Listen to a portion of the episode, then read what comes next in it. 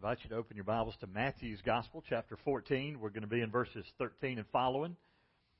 Matthew 14. Last week we looked at two pictures of unbelief. This week we're looking at two pictures of belief or faith. Let me ask you a question. Would you rather somebody tell you how to do something or show you how to do something? Yeah, I'd rather somebody show me. If I have my preference, I'd rather they do both. Tell me and then show me. And that's exactly what Jesus is doing in this passage. Jesus has taught up to this point, he, he taught the Sermon on the Mount, which is Matthew 5, 6, and 7, three chapters worth of teaching. And now he's really showing, he is demonstrating, illustrating what he has taught them back there. So we're looking at two pictures of faith. And really the song uh, that Jenny and Harper sang, just trust in the Lord. That's what Jesus is trying to teach the disciples. And quite honestly, they're still struggling getting it. Now, before we point too many fingers at them, we're struggling too. So this morning is also for us to understand what it really means to have faith in God, to trust Him, to believe that His promises are true and real, and to believe that He knows exactly what's going on in our life. And He's able to solve the issues that we're struggling with. Let me begin by reading verses 13 and following just through 21 to get this first picture now, when Jesus heard about John, he withdrew from there in a boat to a secluded place by himself. And when the people heard of this, they followed him on foot from the cities. When he went ashore, he saw a large crowd and felt compassion for them and healed their sick. When it was evening, the disciples came to him and said, This place is desolate, and the hour is already late. So send the crowd away, that they may go into the villages and buy food for themselves. But Jesus said to them, They do not need to go away. You give them something to eat. They said to him, We have only here five loaves and two fish. And he said, Bring them here to me. Ordering the people to sit down on the grass, he took the five loaves and the two fish, and looking up to, toward heaven, he blessed the food, and breaking the loaves, he gave them to the disciples, and the disciples gave them to the crowds. And they all ate and were satisfied. They picked up what was left over of the broken pieces, 12 full baskets. There were about 5,000 men who ate, besides women and children. The first picture that Jesus wants them to get is to understand that He is compassionate to the needy. Interesting story. The feeding of the 5,000. Familiar story. It should be familiar. If you've ever read a gospel, uh, Matthew, Mark, Luke, or John, you'll find this. It's, in fact, it's the only miracle recorded in all four of the Gospels Matthew, Mark, Luke, and John. So I think it's real important.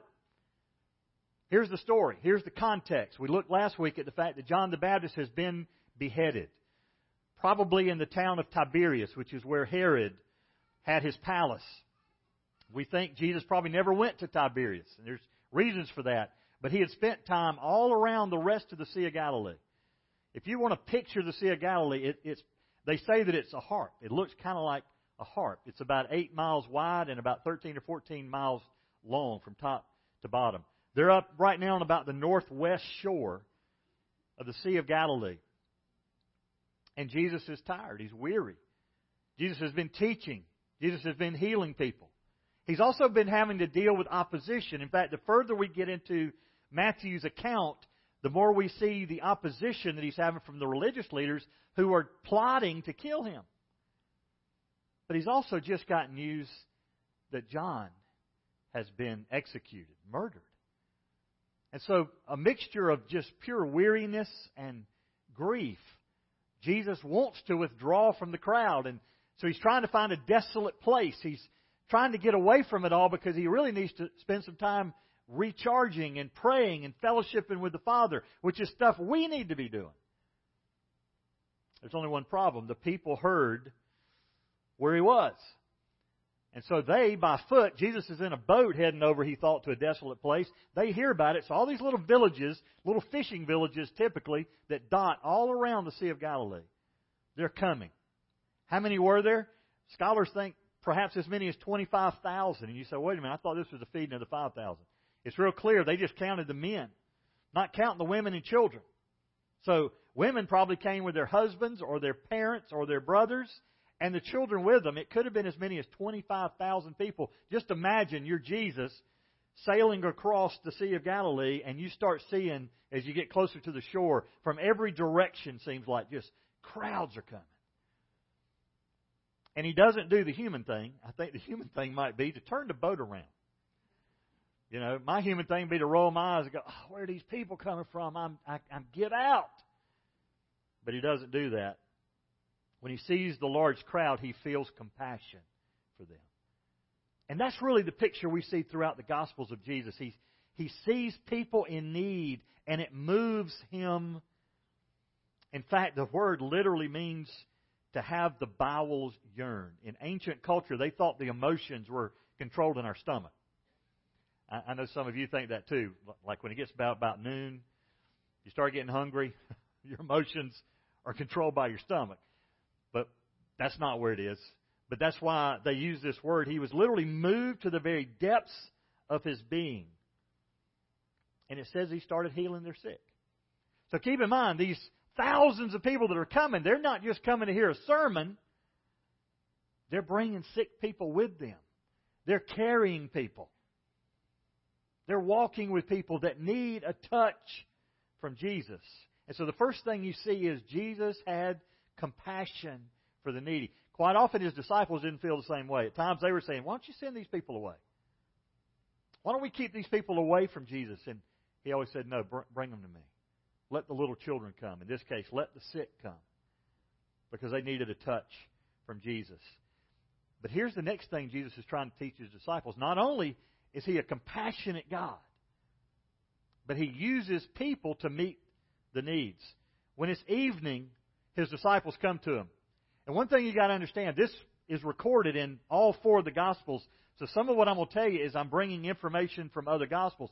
Philip has already gone to Jesus when he sees the crowd the first time and says, we don't, we're not going to be able to feed these people. And Jesus has already indicated, no, we'll take care of feeding them. And Philip's thinking about it.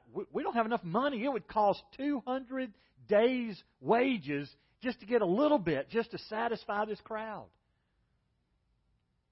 And so Jesus not only feels compassion, but Jesus is going to use the disciples to meet the needs of the people. This place is desolate. The hour is late. So here's the advice from the disciples send them away. Of course, I'm thinking they've come from all these villages, uh, cities. They're in the middle of nowhere. They're in a desolate place. That's where Jesus was heading.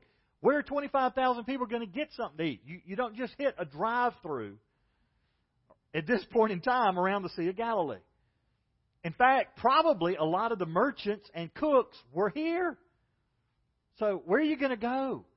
And I think for the disciples is it doesn't matter where they go, just don't let them stay here. Just send them away. Not caring that these people are hungry. And if we send them away, it's night. They're not going to get anything to eat. And so Jesus says, they don't need to go away. You give them something to eat. Now it's interesting because later he is going to send them away. But what's Jesus trying to do? I think he's trying to teach his disciples and these followers something. So you give them something to eat. So what do the disciples do? They immediately started thinking humanly resources. We don't have anything to give them. We find out from one of the other accounts that they had found a young boy with his lunch. Two small fish and five loaves of bread. He didn't pack for a crowd. This was like a happy meal. You know, this was his lunchable for the day. What does Jesus say? Bring it here to me. Isn't it interesting? The disciples, best thing come up with, we don't have enough money to feed these people, and we've done a survey of the crowd, 25,000 people. We found one kid that's got something to eat. And that's all we got. We only have this. And what does Jesus say? Bring me what you got. Isn't it interesting? As we learn a little bit more about how God works, what does He ask us to do? Bring what you got. You don't get it and bring it to God. God says, You bring what you got, and I'll take care of it. We only have two loaves and fish. Bring them to me. Folks, when we get to the end of ourselves, is when God can do the most powerful work. As long as we've got it covered, we don't even turn to God. We don't notice God at work a lot of times. Because why? Because we're taking care of it. God wants to do something that He only gets credit for. So they're in a desolate place with no food. And he says, Bring it here to me. And then he orders the people to sit down. He hadn't done the miracle yet. He knows what he's going to do, but he starts telling them, just have the people sit. In fact, one of the Gospels accounts, they sat in groups of 50 and groups of hundreds. So Jesus knows what he's going to do, but what if you're one of the disciples and he, and he says, no, we're going to feed them, have them sit down. You're still thinking, how far is this going to go? I mean, even if we just kind of give everybody a pinch, this isn't going to make it through the first group of 50. Jesus has the, the crowd sit down. Before the food's ready, they're sitting down. And then looking up to heaven, he blessed the food. Jesus is holding five loaves of bread and two fish, and he looks up to heaven. Picture he's given is we're talking to God here. Jesus talking to the Father blesses the food. Now, anybody that hangs out with me at mealtime will know this about me. If you ever ask me to bless the meal, I will tell you that I can't. I've had churches. I, I spoke at Blaine not too long ago, and they said, "Come out and bless the breakfast." I said, "I can't do that. It's not going to do any good for me to bless it. I'll ask God to bless it." So this is the only encounter where Jesus can actually bless the food. Why? Because He is God.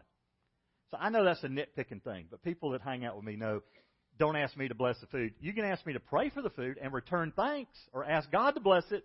But how much good is it going to be if I go like, okay, it's blessed? But that's what Jesus does. Why? Because He's God. He blessed the food. And then what happens? Breaking the loaves, He gave it to the disciples who gave it to the crowd. Now, did Jesus have to do it this way? How had God provided food before? For millions of people leaving Egypt, heading toward the promised land, for 40 years in the wilderness, what did he do? He just had it rain food. Every morning they woke up. There was manna all over the ground. So Jesus could have just dumped it in their lap, cut the disciples out of the process. Why do you think he did it this way? Because he wanted the disciples to see that the way God meets needs in people's lives is through God's people. And so he takes this food. Now, it doesn't tell us how this happened. Did he give, did he just start breaking the fish and hand it to the disciples and it just kept multiplying as they distributed it?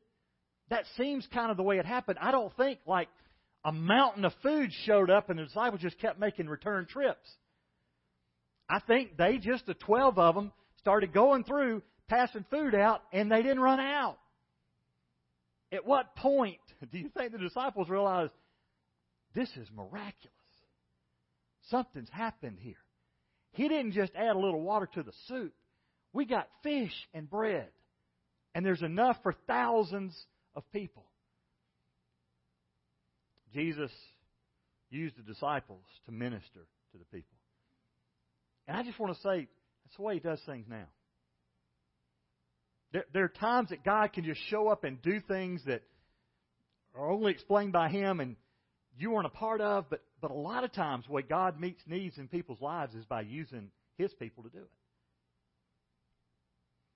Third thing is Jesus' resources are abundant. Verse 20 says, All were satisfied. The word literally means to gorge. Their supply was abundant. Told our staff this week, we took them to Prosser's on Tuesday. I said, here's what you do at a buffet. You stand at the end of it and you say, we ain't leaving till we're heaving. what that means is you eat all, this is all you can eat. So just go for it. Now the problem is they're not much good that afternoon. They've got the food-induced coma around 1.30. But these folks were gorged. It wasn't that they took a nibble, folks. Their hunger was fully satisfied. And then what happens? Jesus tells the disciples, pick up the leftovers. Why do you think he wants them to pick up the leftovers? He wants the disciples to see the abundance of God. And isn't it interesting? How many baskets do they have? Twelve. He says to them, Go pick up the leftovers, and they come back with twelve baskets full, complete, overflowing. They're having to struggle to keep the food in their basket. Jesus does that because He wanted them to come from this point of saying, all we have is two fish and five loaves. In fact, really, we don't have anything. And Jesus says, Bring me what you got. And after he blesses it, not only was it enough to satisfy the need, they had, they had food left over. His resources are abundant. And let me just say, our faith really only matters when we're at the end of our need, or we're at the end of ourselves. We're at the point of need where we're at the end of our resources. That's when faith really kicks in and we say, God, you've got to do something I can't do. And that's exactly what Jesus did. His resources are abundant. If you this afternoon were to go and get a bucket of water out of the ocean and bring it over here, first of all, I don't know why you'd do that, but nobody's going to notice water's missing. That's the picture of the abundance of God. When God gives, He gives out of abundance. And, and, and His resources are never diminished because He's got it all. Just remember, if He can turn two little fish and five loaves of bread into enough food for 25,000 people, and it didn't tax the kingdom of heaven. You know, it wasn't like the next day God go, man, I don't know what we're going to do today. That was a that was a biggie yesterday. We got to take the week off. Sorry, can't answer any more prayers. No, listen, that didn't put a dent in the resources of God because He's able to do miraculous things. So the first thing that we see is that these disciples were learning faith out of need. Do you think they learned the lesson? In fact, one of the gospel accounts, when we get to the next story, says they really didn't get it. They really didn't get the lesson Jesus tried to teach them. Now, they got it later. The disciples were able to look back after three years of ministry with Jesus and realize that's what he's been teaching us this whole time. But now we see learning faith in fear. Let me pick up with this next account, verse 22 of chapter 14. Immediately, he made the disciples get into the boat and go ahead of him to the other side while he sent the crowds away. And after he sent the crowds away, he went up on the mountain by himself to pray. And when it was evening, he was there alone. But the boat was already a long distance from the land, battered by the waves, for the wind was contrary. And in the fourth watch of the night, he came to them walking on the sea. When the disciples saw him walking on the sea, they were terrified and said, It is a ghost. And they cried out in fear. But immediately Jesus spoke to them, saying, Take courage, it is I. Do not be afraid. Peter said to him, Lord, if it is you, command me to come to you on the water. And he said, Come. And Peter got out of the boat and walked on the water and came towards Jesus. But, seeing the wind, he became frightened and beginning to sink. He cried out, Lord, save me. Immediately Jesus stretched out his hand and took hold of him and said to him, You of little faith, why did you doubt? When they got into the boat, the wind stopped, and those who were in the boat worshipped him, saying, You are certainly God's Son. So the first story we see Jesus teaching faith through need. Here he's going to teach faith even in the midst of fear. Jesus immediately made the disciples get into the boat. And right after this, he's going to send the crowds away. A couple things I want you to see there. First of all, if he was going to send the crowds away, why didn't he do it when the disciples suggested it earlier in the day? It's because he wanted them to see the feeding of the 5,000. But now he immediately sends the crowd, the, the disciples, get in the boat, go meet me on the other side. And then he goes to the crowds and sends them away. And we know from John's Gospel, chapter 6, verse 15, here's why he does it. The crowd is about to come and take him by force and make him their king. And it wasn't God's time yet. What were they overwhelmed by? The crowd's thinking, hey, this guy's healed people, and now he's fed all of us. Let's make him king. And so Jesus, knowing it's not time for that yet, gets the disciples away, gets the crowd away, retreats to a mountain by himself, and there he prays. So it's late at night. Scholars think somewhere after 6 o'clock, probably 7 o'clock at night, maybe a little later. It's dark. They get in the boat. I don't know if that's a wise thing on the Sea of Galilee to get in the boat at night, but the disciples, many of them had done this before. In fact, I think this was their comfort zone. When Jesus says, Get in the boat, meet me on the other side, there's disciples in that boat saying, We got this. Because they were fishermen. You think they'd ever been around water before? Yeah. So get in the boat. You're going to sail over towards Capernaum. And I'll meet you over there. Then he sends the crowds away.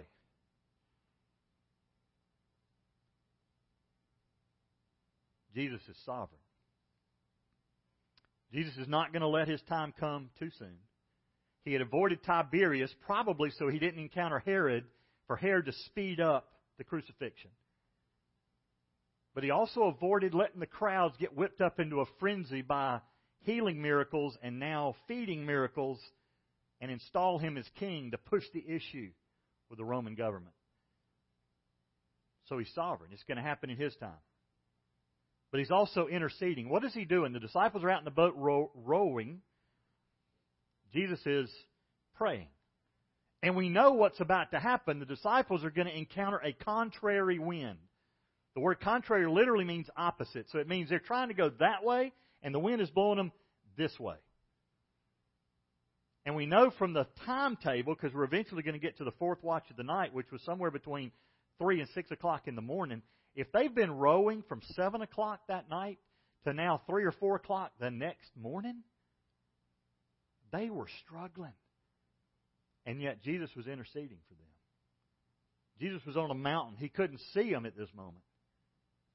But Jesus was praying. And I think part of his prayer is not only refreshment for himself from the Father, but I think he's saying, God, these 12 guys, I really want them to get what it really means to believe. And he's just demonstrated huge power through feeding the 5,000. And he knows what's about to come. And I think Jesus is praying. I pray they get it. And yet, in the midst of their struggle, Jesus is interceding for them. You know, you look at trials differently when you know that Jesus is praying for you. Wouldn't it be neat this week if, when you encounter your next trial, if you knew somehow Jesus is praying for me? Well, I want you to know He is. First John chapter two verse one says, "I've written these things to you so that you will not sin. But if you do sin, we have an advocate with the Father. Who is that? Jesus. Jesus is seated right now at the right hand of the Father. And Scripture tells us one of the things He's doing right now is interceding before the Father on your behalf. So, it may not be a rowboat that is your issue this week. It may not be contrary winds at sea. It might be. But it may be just contrary winds of life this week. There's probably somebody in this crowd that just got a diagnosis from the doctor that has rocked your world. Or maybe a loved one has just gotten a diagnosis that is a storm. And we can't row hard enough against it. know this Jesus is interceding on your behalf. And Jesus is able to do exceedingly abundantly beyond anything we could ask or think. So Jesus is interceding for you, whether your storm this week is financial, or whether it's a relationship, or whether it's just physical health issues, Jesus is interceding. He's also present. What's Jesus about to do? Jesus is about to walk on the water. In fact, this occurrence occurs in three of the Gospels, so we can learn from some of these other Gospels. When the disciples see Jesus walking on the water, it says he was intending to pass them by. He wasn't walking toward the boat. He just he told them, "Meet me over there." So he's walking over there. They see Jesus walking on the water, and what do they do? They freak out. It's a ghost. See, they've been battered by the waves. The word literally means torture. For about eight hours, they had been tortured trying to get this boat to go in the direction the wind was keeping it from going. The wind was contrary. These experienced fishermen were at the end of themselves. They were give out. there, there's a marsh over here, and sometimes there's actually water in it. I was showing it to somebody this week from Pennsylvania. They didn't know that it went up and down. I said, "Yeah, right now there's no water in here, but there's times there's so much water you can't even see the grass." Fifteen years ago, when I moved here, my son was a lot younger than he is now, and we got in a, a boat with a little motor on, but it was a new motor. Actually, it was a new battery, old motor, new battery. We hadn't charged the battery up good enough, so we got in the marsh, went that way, went along Cypress, and then got out in the main channel out here and that's about the time the battery quit. And so we're paddling, trying to keep from getting sucked out to the sea, because if we just sit still, the water, the tide's taking us out. And so we're we're rowing, and about every five minutes I could cut that motor back on, and it would move us a little bit. But the rest of the time we're just paddling just to stay in position. And I'm thinking, what a great teaching opportunity. This is my son is, you know, we're going to talk about this years from now and say, you remember when this happened? But what he was saying is, call mama. And I guess I had my cell phone. I'm not sure, but I'm thinking, call mama. What's she going to do? Hey, watch us out the window. We're heading out to sea. So I finally just said, Hey, Robbie, be a man. He said, I don't want to be a man. Now keep in mind, he was probably like 10 years old at this time. And in case you're wondering, we made it. We survived. But I'm picturing my, that was about an hour that I dealt with a current with with a battery that only about every five minutes it would move us a little bit. And I knew once we got back to the other, you know, got out of that main channel, we were going to be okay. But these disciples had probably been battling worse than that for eight hours, and there's 12 of them. They're doing all they can. And now, according to John's Gospel, they're three or four miles offshore. Here comes Jesus walking on the water. He knew what they were going through. It's the fourth watch of the night. It's three, between 3 to 6 o'clock in the morning. They were terrified. It wasn't bad enough that they're worn out from paddling and not going anywhere. In fact, going the opposite direction. They're terrified and said, It is a ghost. And it's interesting, the normal word for ghost in, in the New Testament is the word pneuma, which means current of air, and it's really talking about the Holy Spirit. But here, this is a word that really means phantom. Either something you've imagined or something you're seeing that's, that's just a phantom image. Well, this wasn't something they were imagining because all 12 of them saw it. And it's also something they didn't imagine because this ghost is about to speak to them. So they cry out in fear, literally with alarm and fright. They cry out. And I don't know if they're crying out to the ghost. Probably they're just saying, ah! And immediately Jesus speaks. And here's what he says Take courage.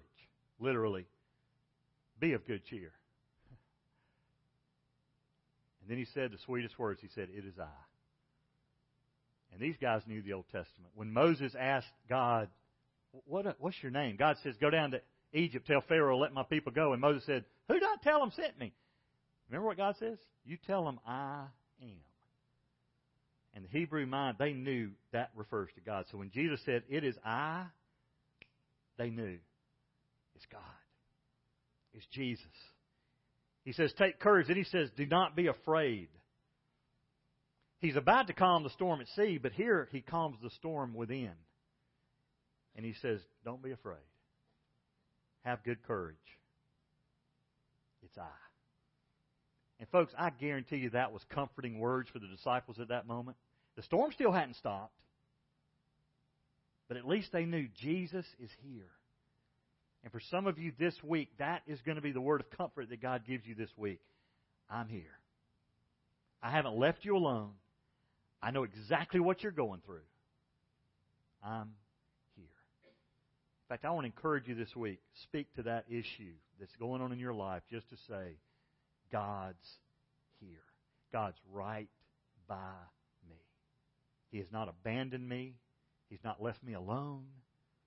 God is here. And then, even better than that, Jesus is all powerful. Peter says, if it is you. And I don't think it was one of those, well, if it's you, prove it. I think Peter's saying, since it's you, speak the word. I want to come to you. As bad as it was in the boat, I don't know what the waves were like that Peter was seeing between him and Jesus, but he said, if you just give the word, I can come to you. Command me to come to you. And so Jesus says, Come. One word. Come. And what does Peter do? He gets out of the boat and he starts walking on the water. We don't know how far he got from the boat. I think he got a little ways away from the boat. But what did he do? Took his eyes off Jesus. And what is he seeing? The waves were still there.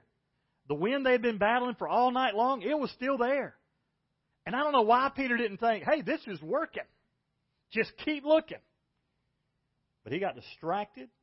He started looking at what was going on around him, and he starts to sink. One of the things we do when we go to Israel is we'll, we'll have a worship time out on the Sea of Galilee. We get in a boat, 30 of us, 40 of us, get on a boat, go out, sing. We get out in the middle of the lake, and we just cut the motor off. And we have a worship service. And so I think about this story when I'm out there, and when I'm reading the story, I'm thinking about being out there. I've been four times on that lake, and only one time did this occur. I'm pretty sure it was the Sabbath. We're out there having our worship service, and all of a sudden a ski boat comes up, and a guy's skiing behind it. I thought, kind of breaks the mood just a little bit. But I thought, he ain't barefooting. That's what Jesus was doing. Maybe sandals. But Jesus is walking across the water, and Peter is called out to join him, and he starts walking. But as soon as he gets distracted by the wind and the waves, he starts to sink. And what does he do? He cries out, Lord, save me. See, that's what Jesus came to do. For God so loved the world that he gave his only begotten Son, that whosoever believes in him would not perish, but have everlasting life. And the word immediately occurs several times in this short passage. But as soon as Peter calls out, Lord, save me, immediately Jesus stretched out his hand and took hold of him. And he takes him back to the boat. But here's what he says on the way You of little faith, why did you doubt? See, Jesus is trying to teach the disciples about faith. He's trying to teach them about believe in me. Understand who you're dealing with. I'm God. I'm able to flex huge muscles. But Peter still hadn't got it. Neither had the rest of the disciples. And Jesus says, Why is your faith still so small? Why are you doubting? For one thing, Peter, why were you doubting? You were on the water. Why did he doubt? Same reason we doubt. We start seeing the things of this world and somehow think they're bigger than God. We make a mountain out of a molehill, which, if we could see from God's perspective, it's all molehills. I just want you to remember that this week when you go through a trial. If it doesn't happen this week, it's coming. Trust me. The perspective we need to have is why would I doubt God, who's not only able, but most of us could stand up today and give testimony of time after time where God did it. But we're just kind of like the disciples. Oh, you of little faith, why do you doubt?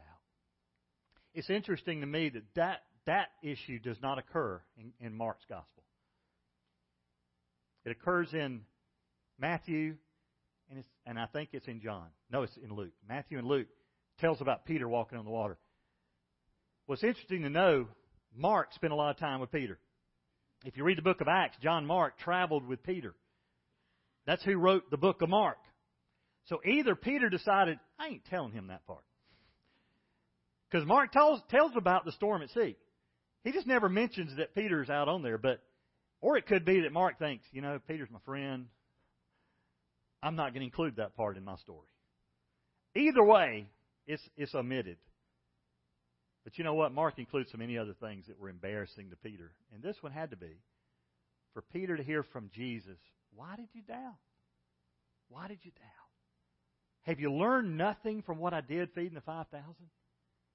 Did you not learn anything from the fact I've been walking on the water?